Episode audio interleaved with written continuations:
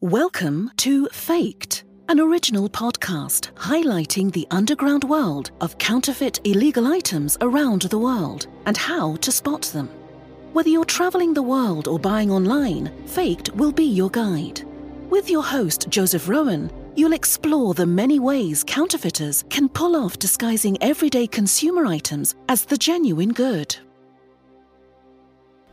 Welcome, guys, back to Faked. This episode is all about fake buildings, specifically in New York City, but we will kind of look at some across the world. It's not a unique idea to the New York City area, but um, any big city is going to probably want to do something like this. So let's talk about really what fake buildings are and why somebody would want to have them in a city. Okay. Um, we talked about in another episode, we talked about Italy. So there are um, platforms that people put up when they're trying to like reconstruct maybe the exterior of a building. And if you know much about Italy, it's going to be extremely intricate stonework on the exterior. So it's worth that they put up these like facades. Basically, it's like screen a screen that goes over the scaffolding that makes it look like what either the building was during its prime or maybe a historical component. You got to see it before. Maybe they got new windows due to regulations in the area, or um, just maybe what was going on in that time, or what future building will be uh, built there. So that's kind of an, an example of a simple facade, something that people use in big cities in order to make things just look a little more uniform, not like it's always under construction. And it makes it more livable for the people who are there. And if, especially if it's a touristy area, which New York City is, you're going to want to spend the money in order to make things visitable or livable. So, uh, you wouldn't really think there was a lot of fake buildings in New York City specifically because pricing for a house there is so expensive. You'd be like, well, why wouldn't they just use every bit of real estate there in order to shove people in it like New York City is known for? So we've got townhouses, we've got brownstones, um, lavish apartments, beautiful balconies, all these things in these boroughs. And we're shoving people into these. But to some avail, there is not always um, a lot of livable space in these uh, buildings. And what we're talking about specifically is the fake facades that cover up um, a lot of the machining that allow these huge areas to operate so seamlessly. Because as we all know, there's a lot that goes on to making a city happen. Okay, there's a lot of things going underneath, a lot of stuff that if we didn't have the correct infrastructure would fail immediately. Okay. So, what they did during this time of um, implementing a subway system was they built these facades that um, basically house all these machining. It creates ventilation. Because um, if you've been in New York City and you've gone to Times Square, they have a lot of ventilation there too for the subways. However, it smells, it's disgusting. Um, it could turn a gray outfit into a brown one. So they put these little pipes over the they're like cones i should say like maybe like 10 foot cones that basically allows the smoke to relieve itself above maybe the tallest person that's out there. So 10 foot's pretty pretty good i would say. I don't think there's a lot of people taller than 10 foot but um, it's kind of cool that they do that in order to again make it more livable make it more visitable and for the tourists. So what are these fake facades used for? That's the question. And that is just to keep things kind of running and make things just not so monolithic and machine. Um, but yeah, when we do look at these, um, if you did come from my TikTok, which um, it looks like it gained some popularity, so welcome, guys, if you're new to this. Uh, you'll see a building. Um, once you, once you get kind of into the know, and you can you know you hear about what these look like they're pretty easy to spot. It's not like they're um, anything hidden kind of like the the whole harry potter uh, i don't even remember the reference but um, i just know that they they have that fake building where they would all uh, well i mean it's obviously a little different because i think the entire building's just like opened up. So a little different there but kind of the same similar thing where it's hidden kind of in plain sight so, when you do see these buildings, it looks just like any other building down the street, except for all the windows are completely blacked out. You've got a big metal door that looks um, almost like you can't enter it. Um, and if you can, it's just like purposeful. Like it has just like one side you can open up. It's not meant to double door open. So kind of cool uh, to look. Uh, you could also like to look. Um, it's kind of cool to just kind of scan when you're going through some of these boroughs. Because if you do go to New York City, I would suggest checking out Brooklyn, checking out um, some of the heights, checking out these really cool boroughs that people actually live in. So it, it, you've got all these old brownstones from 1800s. They're absolutely stunning. So plus you'll get to see these cool little facades. So um, you'll see kind of some of the paint color being off. Uh, especially because they're newer. Like, so when you look through these brownstone um, neighborhoods, there is pretty much a commonality in age between all of them. The brick is always going to be a little more worn, it's going to be a little more weathered, and then you'll see the fake building, which looks a lot newer. Okay. Um, so let's just talk about where to find these fake facades in New York City, and then we'll talk about in some other cities how. Um, so if maybe there's somewhere you're visiting, you can check out something similar to it if you're not going to New York City. So one of the most well-known fake facades in New York City can be found in Brooklyn. The street on which the uh, fake building resides is nothing out of the ordinary, and upon first glance, no one would notice anything out of the ordinary. We we talked about some of the things to look for when you're looking for these fake buildings and um, and then you know the drastic comparison between the the one next to it. So at 58 Joralemon, so G A O R A Lemon Street, there uh, there's one that stands kind of out from the rest. The buildings flanking it on either side have kind of a, rick, a real brick uh, exterior and then bright open windows. And then the one is clearly the opposite with the dark windows.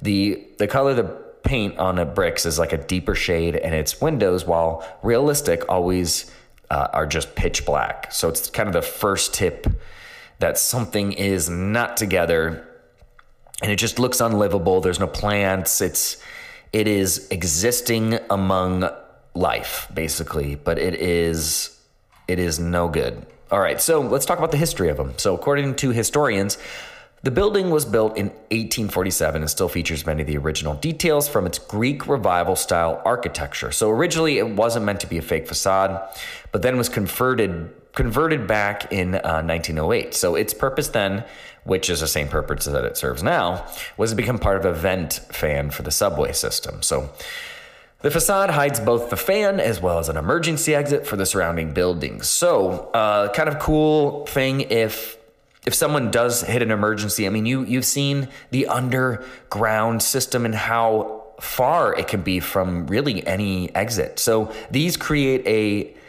like a halfway point or a quarter point or something that allows people to leave. So if you ever see people leaving buildings in droves, that's because there is some sort of emergency underneath. So exist in Manhattan as well as uh, part of the plan that was proposed back in 1906 by the chief subway tunnel engineer. It's easy to imagine that all of the exhaust and the fumes let off by the subway would need to escape the ground somehow. So the fake facades hide the subway vents and they prevent it from building up underground. So that is big. So when you're you know, when you're in the subway system and you're not dying because of the smoke and ventil- the you know dis- uh, discharge, I guess, from the actual subway cars, you have that to thank. You have these fake facades to thank. So let's talk about some of the additional fake facades in New York City. So there's a lot to be found, um, and those uh, interesting. You know, there's just like a little interesting parts of them there. So they're not all the same. They don't all. It's not like one company comes by and builds fake facades. They're all different. They're all. Um, they're all very fake. Uh, the fake. They are very fake, but they are from uh, different kind of blocks, boroughs, all this stuff. So we got Lower East Side Toys. There's a rare entrance at uh, 103 Norfolk Street. So check that one out. Uh, Hudson Street Psychic, located at 510 Hudson Street. They'll know you're coming.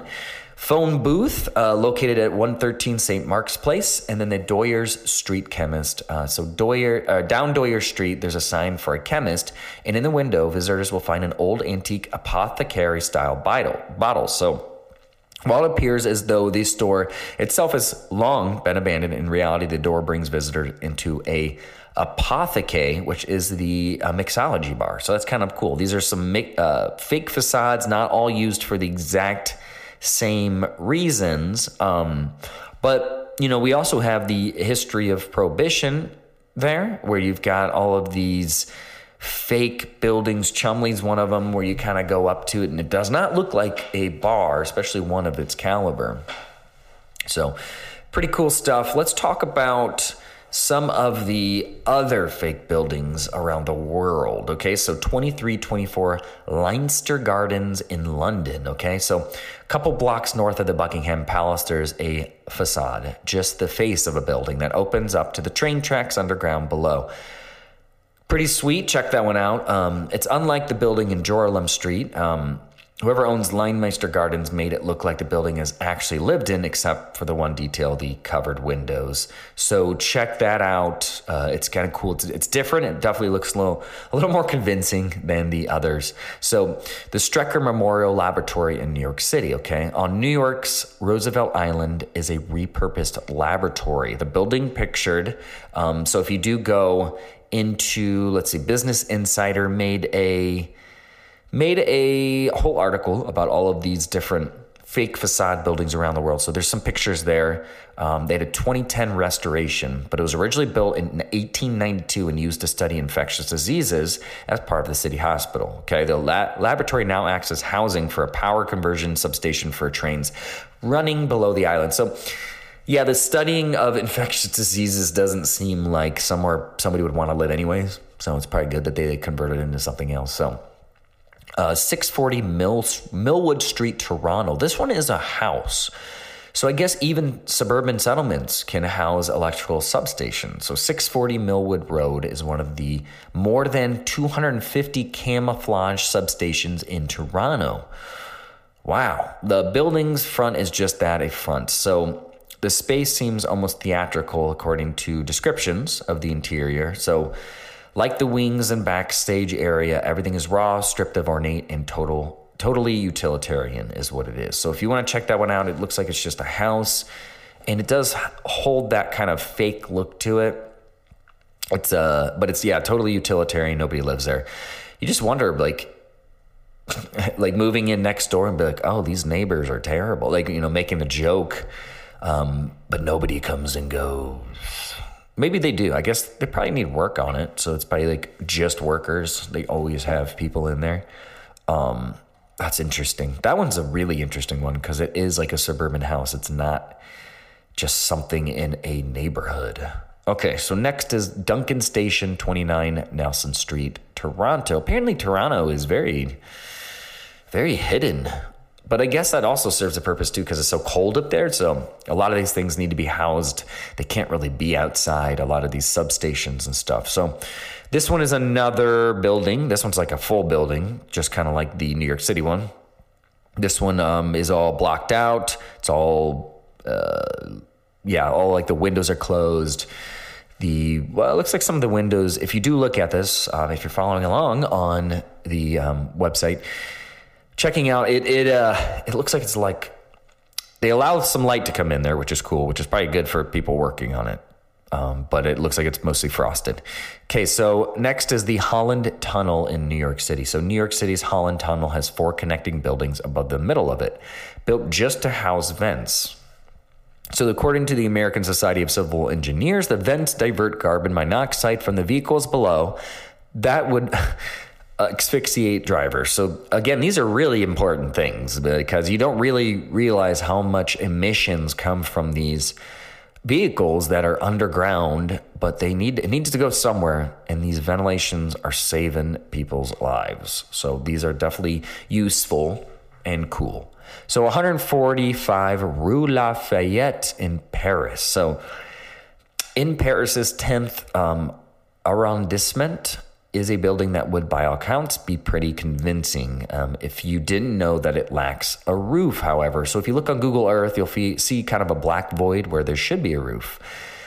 And according to the French newspaper 20 Minutes, the building is owned by the RATP, the local train operator. The building has been owned since the 18, or 1980s by the RATP, and it's being used as an air vent for passing trains. So it's not really a unique idea, and it looks like this is the best way to do it because so many different places have done this.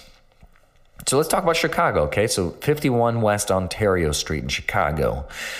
So Messy Nessy Chic, um, which apparently is somebody who wrote an article about this, says that the, the Georgian building, where the doors won't open and the windows are actually just poorly decorated vents themselves. It's kind of interesting. It's kind of part of the building structure, but it's tied into with like inserts. It's weird. Um, it was the Commonwealth Edison substation designed by Stanley Tigerman. So the building originally sat west of the Hard Rock Cafe, which Tigerman designed before the ComEd building. The building is somewhat tongue in cheek, almost like a bit of a joke. Sounds like an expensive joke. But Tigerman told Messy Nessy Chic, which is the article we talked about, the Hard Rock Cafe, fake stucco, fake Georgian, nothing really real about it. So kind of interesting, but yeah, it is contextual to the area. It's just clearly fake. And yeah, you could see all the ventilations through the windows. Kind of a cool, interesting way to throw that in there. But guys, I hope we learned a lot about these fake areas of certain cities and kind of the value that they hold. A lot, not a lot of fake things we talk about hold value. Um, so this one was kind of an interesting one. It's more of like, uh, yeah, it's like a traveling tip. So if you're in an area and you're with somebody and you want to kind of look a little in the know, you can say, well, on Faked Podcast, they talked all about these fake buildings, and well, there's one right there. So, guys, remember with faked items, there are those who produce them, those who purchase them, and those that listen to this podcast. I will see you guys in the next episode. Bye.